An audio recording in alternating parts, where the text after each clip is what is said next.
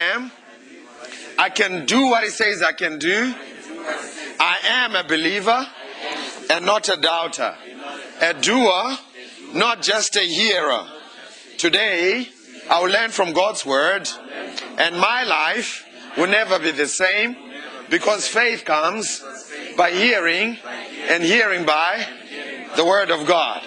All right, still talking about every prayer answered. How many of you would like to see every single one of your prayers answered? Just lift up your hand. Let me see if I'm in the right place. Okay, all right, cool.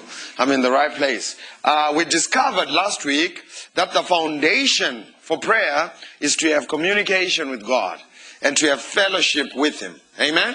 And today we are moving uh, right along and we're going to start from Ephesians chapter number 6. Ephesians chapter number 6, better known as 6. Ephesians chapter number 6, verse 18. And if you have it, you can say, I have it. You got it? Ephesians 6, 18 says in the NIV, and pray in the Spirit on all occasions, with all kinds, someone say all kinds. Say one more time so there are different kinds of prayer. He says praying on all occasions or all the time with all kinds of prayers. And we discovered again last week that all these different kinds of prayers have different guidelines if you're going to be successful. Just like the different sports that we have in the world have different rules and regulations and guidelines, so it is with the different prayers that are in the Word of God. Amen? If you play tennis using basketball rules, you may play, but you're not going to be very successful at it. So if you pray a prayer of petition using the prayer of consecration guidelines, you will not get results. Hallelujah. I remember, you know, I was in the US and someone wanted to pray for food and they said, Father, we thank you for this food. We pray that you may bless it if it be your will for Jesus' sake. But how many of you know that it's God's will that the food bring nourishment to my body? And it's not for Jesus' sake, because Jesus is not the one eating the food. It's for Tafara's sake, right? Yeah. But in Jesus' name. Yeah. Amen? So you need to learn these guidelines so that you can be successful at doing what you do in prayer. Amen? Uh, starting today, we're going to be dealing with about seven different kinds of prayers that I could find in scripture and that I've put in my book. And the first one we're going to deal with today is called the prayer of petition. Someone say the prayer of petition. That word petition simply means ask. So this is the prayer of asking, which is where most of us major in. So I'm going to get you to uh, be so good at it you will get all your prayers answered. Amen. The second one is called the prayer of intercession. The third one is called the prayer of praise and thanksgiving. The fourth one is called the prayer of meditation. How many of you know that meditation is a prayer? Amen. Just sitting and listening to God should contribute the majority of your prayer life.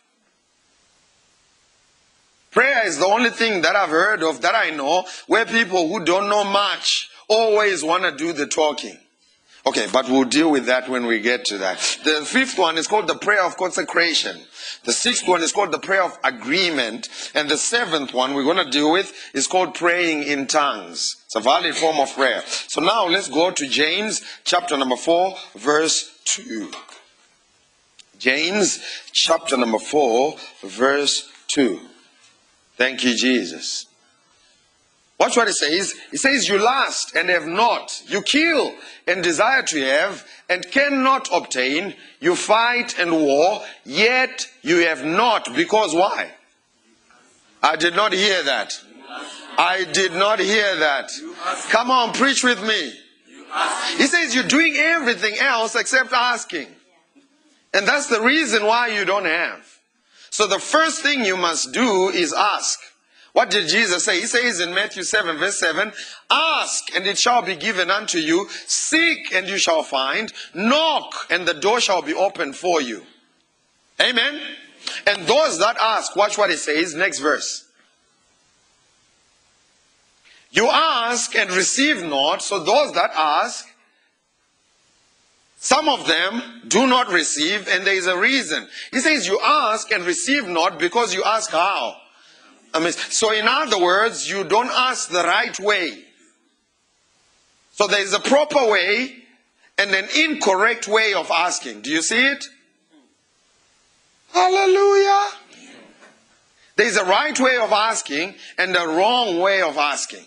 So he says, Those of you who ask, you receive not because you're not asking it the right way. How do you ask the right way, Pastor T? I'm glad you asked. Let's go now to First John chapter number 5, verse 14.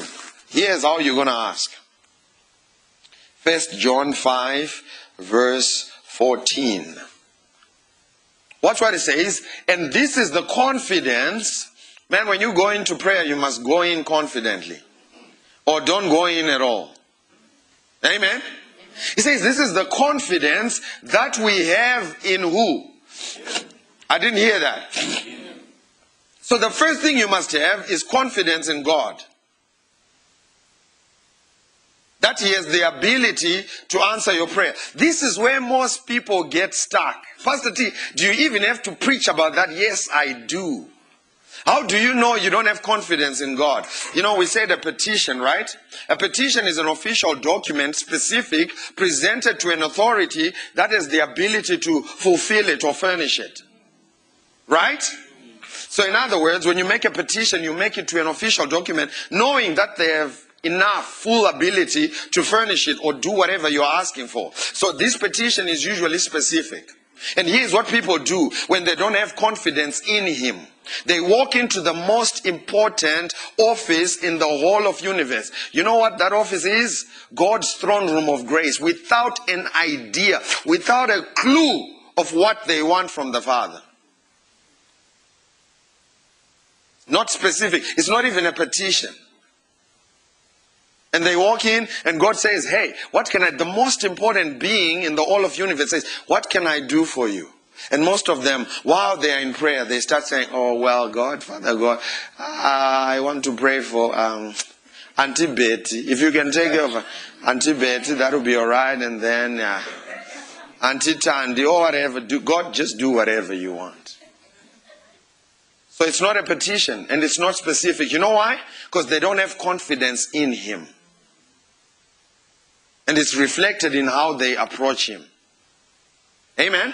You know, in this church, we have corporate prayer at the beginning of the year where we pray and fast, and we encourage people to write down exactly what they want from God.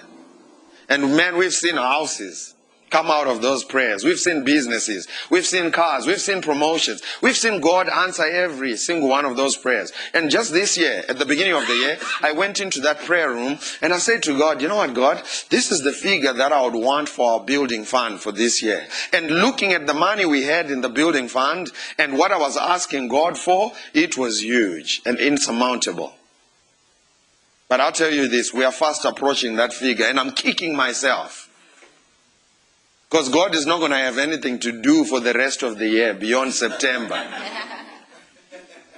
But you know what I did? I minimized his ability when I went into his office. When you go in there, man, you have you better have confidence in, in him and in his ability, his ability to do every last one of the things that he has promised you. Someone shout, He is faithful. Watch what he says. He says, and this is the confidence that we have in him. That if we ask anything according to his will, he hears us. Do you see that? He says we can only have confidence in him when we ask anything. How? According to what? To his will. So if you ask, how many of you know that complaining is not asking according to his will?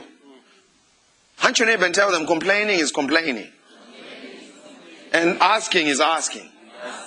Most people, how many of you know that everything you fill in between our Father and in Jesus' name is not prayer? Just because you started with our Father and you ended with in Jesus' name does not mean that you were praying. You could have been complaining in between. And it doesn't qualify as prayer. Because God does not respond to how pressing the issue is. He responds to His word. The Bible says in Jeremiah 1 verse 12, He watches over His word to do what to it? Notice it didn't say He watches over your opinions. Notice it didn't say He watches over sympathies or how pressing the issue is. Prayer is not trying to convince God how terrible of a mess you are in, so you're trying to get your request at the top of the pile. Man, I'm preaching good already. Amen. Prayer is bringing before God His word. And when you bring His word, it is to stir up your faith because faith begins where the will of God is known. Remember what we read last week? Hebrews 11, verse 6. For it's impossible to please God. For he who comes to God, listen, you don't have to come to God. But when you decide to come to God, he says, He who comes to God must believe. It becomes a divine imperative. When you come to God, then you must believe. First, that He is, and secondly, that He is a rewarder of they that diligently seek Him, or He has the ability to answer your prayer. This is the confidence that we have that if we ask anything according to His will. So, what's the first thing you should do? Whatever you want to ask God for, you should find a scripture that matches it. You know, most people stop reading at anything.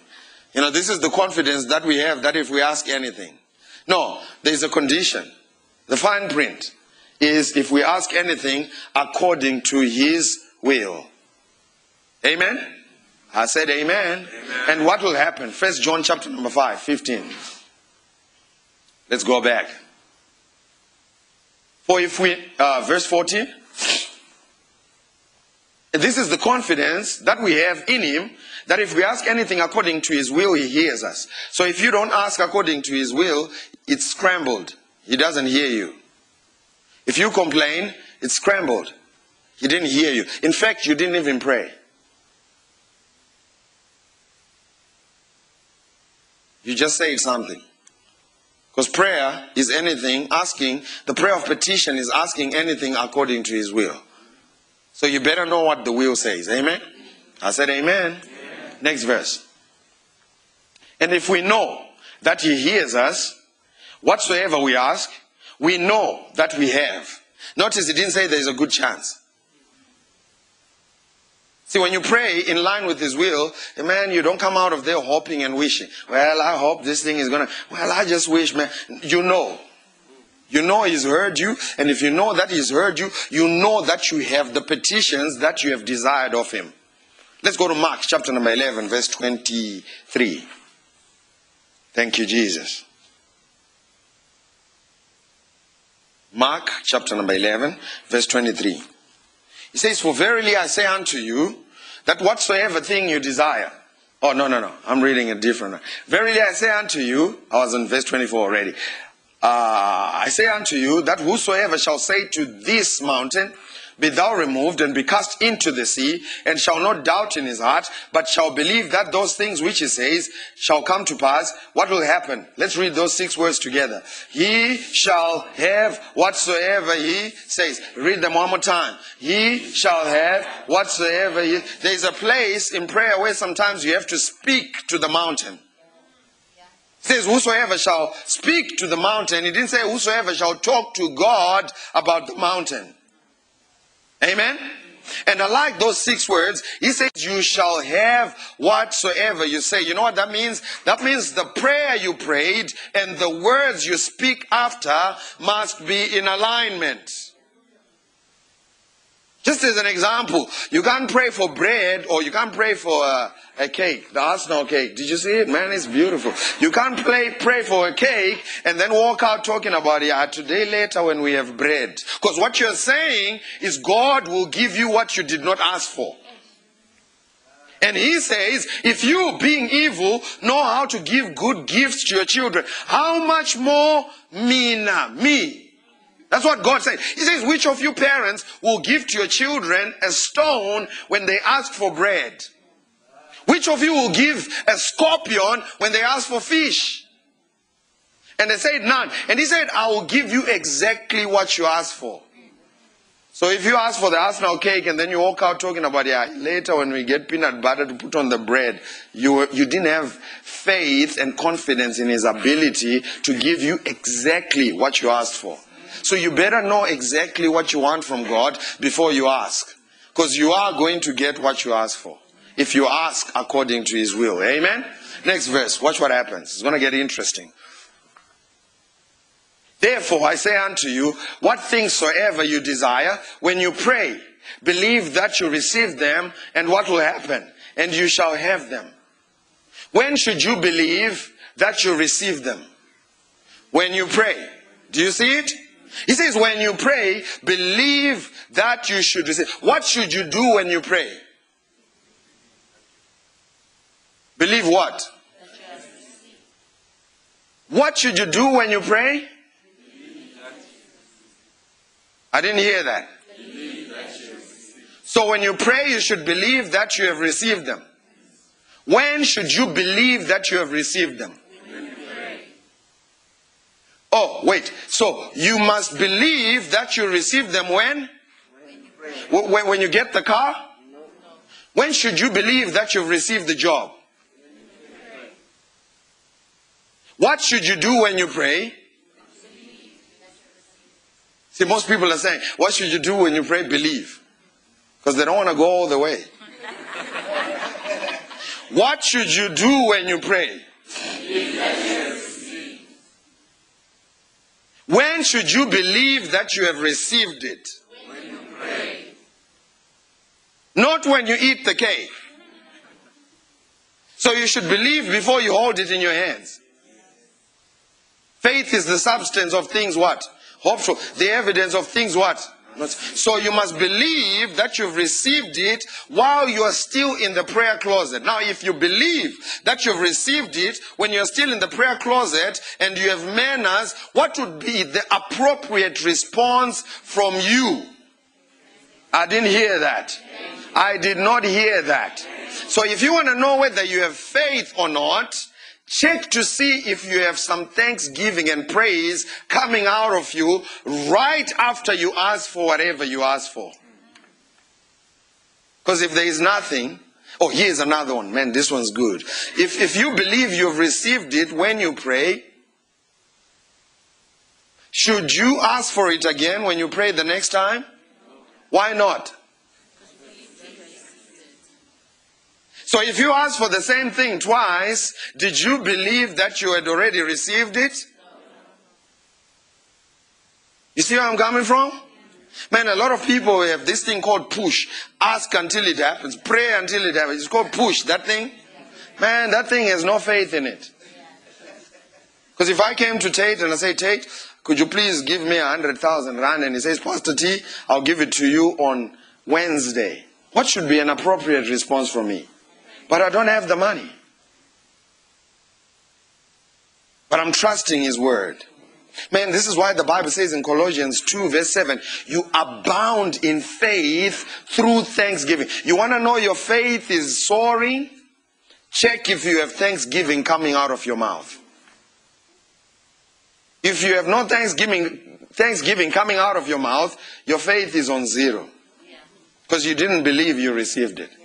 And in fact, if I came back uh, to Pastor Tate after the service and I said, Pastor Tate, I am asking for 100,000 rand, what do you think his response would be?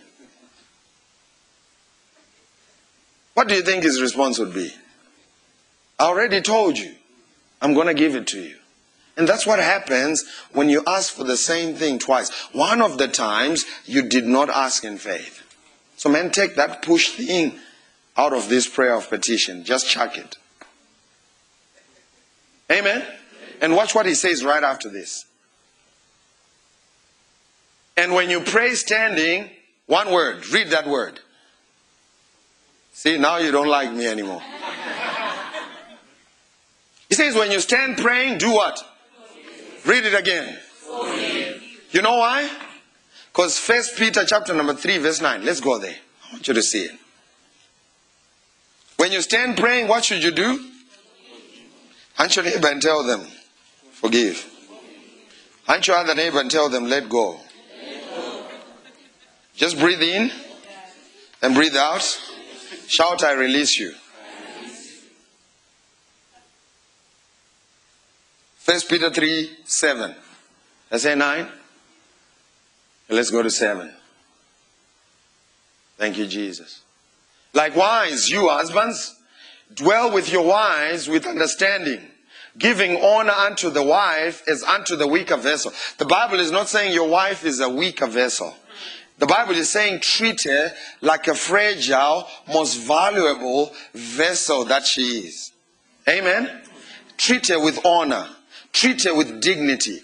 Protect her. The way you would protect, you know, your most valuable vase at home. That's what it's saying about you, men, and women too, alright? As being heirs together of the grace of life, you can put an SO between life and that, so that, you know, you, you, you get the, the it, will pop out at you. Uh, being heirs together of grace of the grace of life, so that your prayers be not what? I didn't hear that. so, in other words, you could be a prayer warrior coming to pray third heaven prayers here. But if you're not living in peace with your wife at home, all your prayers are going to be hindered. So you could be a prayer warrior, praying, you know, tongues of angels. But if you are harboring unforgiveness and resentment and strife in your heart, all of those prayers mean nothing. Hallelujah. They don't like me anymore. But I'm trying to help you. It doesn't matter what you do in prayer. Even Jesus says, man, man, the church, you know, the church, churches, we like to receive offerings. But Jesus was like, man, before you even give us your offering, if you have a man that you have wronged, eh, don't give your offering. Go back and ask for forgiveness and give them forgiveness. Then you can come back and you know why? Because unforgiveness can even stop your financial harvest. Man, when you're living in unforgiveness and strife, you are inviting demonic activity over your life unwanted. So it doesn't matter what you do in prayer. If you don't live peaceably with all men, you are hindering your prayers. It says where there is strife, there is confusion and every evil work. Man, people that harbor strife and unforgiveness, oh man, I'm telling you, doctors will tell you they can get rid of 95% of all sicknesses if they can deal with emotional problems and one of them is strife. There's a doctor, a Christian doctor that I respect so much. He said he has never witnessed a case of cancer where there was not high level of strife present in that person's life. He says it's his opinion, but he says, man, every issue of cancer that I've dealt with, there are high levels of stress and unforgiveness and resentment. Man, this thing will kill you. You need to have a you need to place a high priority on walking in love the same way you place a high priority on your prayer life. It's as important as that. Man, the same way you will not live with a snake in your house is the same way you should not live with unforgiveness and strife in your house. You should not tolerate it. Man, I know you don't like me, but I'm paid to tell the truth. I'm paid to preach it like it is. So I'm just doing my job. Amen. If you ask, you don't, man, you could ask according to his will, everything else we said. You could ask according to his will and be spot on. But if you have unforgiven, if you stand and you are harboring unforgiveness, you're not going to get it. You're not going to get any results. Man, especially husbands and wives. Our standard in this church is do not let the sun go down upon your wrath. So the, the, the, you have an expiration date on your anger. 5 p.m. every day. In winter it goes down to 4.30. Amen? Because man, Pastor T, but you don't understand what they did to me it's not good enough to stop your destiny. Pastor G, you don't understand how much they owe me. It's not good enough to stop the flow of God on your life. Because unforgiveness and strife will stop the flow of God. Listen, I've been a pastor 15 years. I have not seen anything destroy people's lives as strife and unforgiveness and just resentment. Man, at the end of this service, you're going to have to settle it in your heart. There's not a single person that I can meet in the mall and avoid because I have not forgiven them and I have resentment because that thing will destroy me. Let's go to Second Corinthians as we close. Second Corinthians 2, verse 10. Second Corinthians 2, verse 10. And verse 11. It's going to be good. To whom you forgive anything, I forgive also. So this is the forgiving verse. Man, there's about four forgivenesses in there. No, five. To whom you forgive anything, I forgive also. For if I forgave anything, to whom I forgave it, I forgave it for your sakes. In the person of Christ. Now watch what happens next verse. Verse 11. Lest Satan should get an advantage over us. Man, he's talking about forgiveness. And he goes and he says, man, lest Satan gets an advantage over us. When you harbor unforgiveness, you have just given Satan what? An advantage over who? Give it to me in the NIV. Give it to me in the NIV. In order that Satan might not what? I didn't hear that. So when you're harboring unforgiveness, oh, Pastor T, you don't know what they did to me. I deserve to feel this way. I am not going to forgive them. You know what just happened? Satan just, come on, say it. Satan just, the dumbest spirit in the whole universe is just, man, when you live in strife, you've not only given him advantage over your life, he's also just outwit you. He's whipped you in the spiritual realm. Man, Satan loves it when we have big egos in the church. Oh, you can do that. Man, he loves it. Say, come on, get them. You deserve it. They couldn't have done that to you. And you know what he has just done? You. Give it to me in the New Living Translation. For we are not unaware of his schemes. So Satan will not what? Man, it's said to say that Satan is outsmarting the church all the time. When you are in unforgiveness, let me make it plain for you. Satan has just outsmart you or outsmarted. Can I say that? He just outsmarted you. Man, aren't your neighbor and ask them, is he outsmarting you? Or you are forgiving? Ask them. Now tell them you have a choice for Satan to outsmart you or for you to live in forgiveness? What's it going to be? Get an answer. Get an answer. Make them choose. And it's like the man didn't know they hurt you. Because Pastor G, you don't know what they did to me. It's like it's not like the man did not know that they were going to do that to you, but he's just telling you, man, this is spiritual warfare. In fact, after this verse, that last came for we are not fam- uh, we are familiar with his evil schemes. We are now familiar of his. If you're reading in the King James Bible, it says, "For we are not ignorant of Satan's devices." You know what Satan's devices is? Man, it's not like some spiritual, you know, you know, stronghold over the city of Joburg.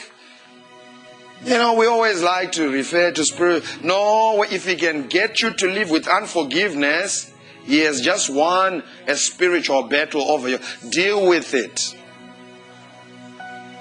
So before we come for prayer, before we bind and loose, before we speak in tongues and do all the spiritual things, Learn to walk in forgiveness. It's as simple as that, but it's going to fix a whole lot of your problems. Man, God has answered so many prayers, but they are loaded in the spiritual realm, just waiting for you to start walking in forgiveness and they'll begin to flow through your life. I was talking to a Christian brother, and he was telling me, man, I haven't spoken to my brother for seven years. or 10 years. haven't spoken to him. I said, Why? He said, Man, you don't know what he did to me. He started listing all the things that his blood brother did to him. And I asked him, I said, And you're a Christian? He said, Yes. And I said, What did the master say, Jesus, about your neighbor? He said, He said, I must love them. And I said, What did he say about forgiveness? He knew all the scriptures. He said, Jesus said, I must forgive 70 times 7. That's about 490 per day. But, Pastor, you still don't understand what my brother did to me. I mean, he was walking in town one morning, and one of his brother's kids, who's seven years old, never met him in his life, pointed at him, says, Look, that man looks like daddy. And the older one said, That's your dad's brother. So, but how come he never comes home? Even kids know there's something wrong with this picture. But guess who's winning? Guess who's smiling? Guess who just outwit everybody? And the brother is a pastor, by the way.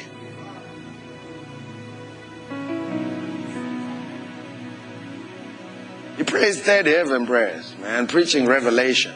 But if you're not walking in unforgiveness, Satan just outwits you. Amen? And we need to release people. And you need to be intentional about it. If there's one thing, man, I can work with anybody. You know, the guys here will tell you, man, I, I can work with anybody. I can work with anything. But if there's one thing that I can work with, it's someone who's full of strife and someone who's intentional about causing strife. Because it's dangerous. It's not only going to stop what's going on in their lives, it will stop what's going on in my life and what we are trying to accomplish for God in this church. Man, I've not seen anything destroy people more than strife. I've seen people commit adultery. I've seen people steal. I've seen people do all kinds of stuff. But once strife comes in there, man, I've seen lives destroyed faster than anything that I've ever witnessed in my life. And it's so subtle because it runs all the way through from the pews to the pulpits. It does, it does not choose or select.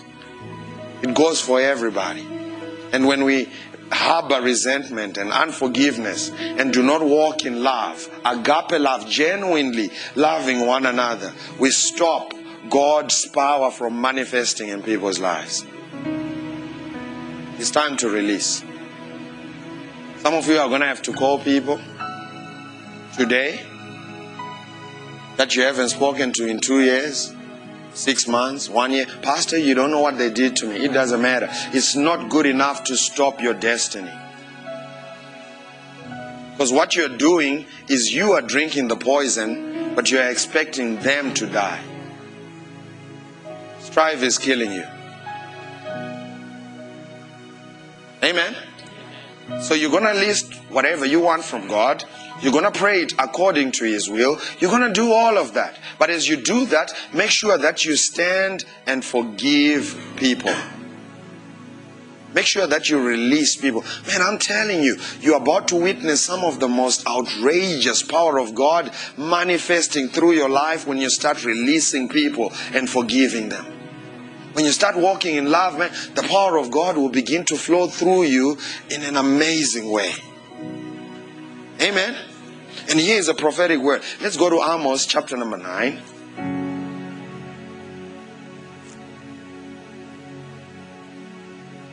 Thank you, Jesus. From verse 13 to 15. Here is a prophetic word of how quick things will begin to happen for you when you start walking in forgiveness. As we were in praise and worship, God told me, He said, Tell my people that if they can walk in forgiveness, this is what will begin to happen in their lives. Watch what it says. It says, Behold, give it to me in the King in the message Bible.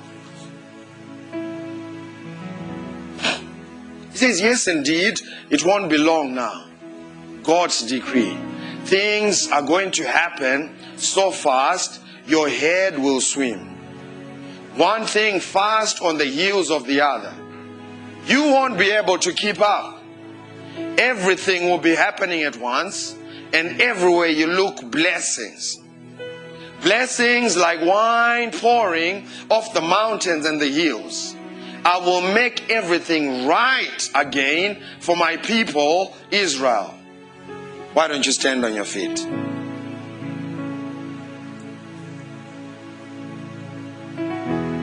Thank you, Jesus.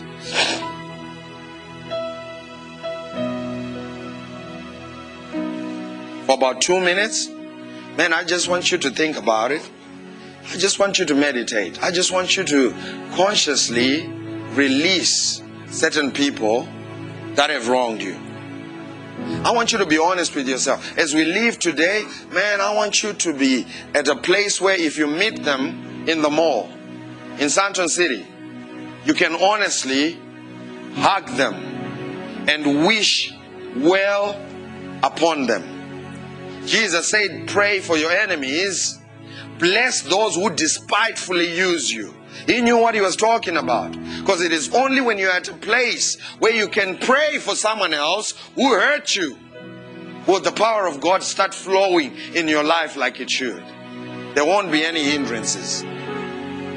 God bless you and 2 Corinthians 5 verse 7. For we walk by faith and not by sight. Just wait one minute.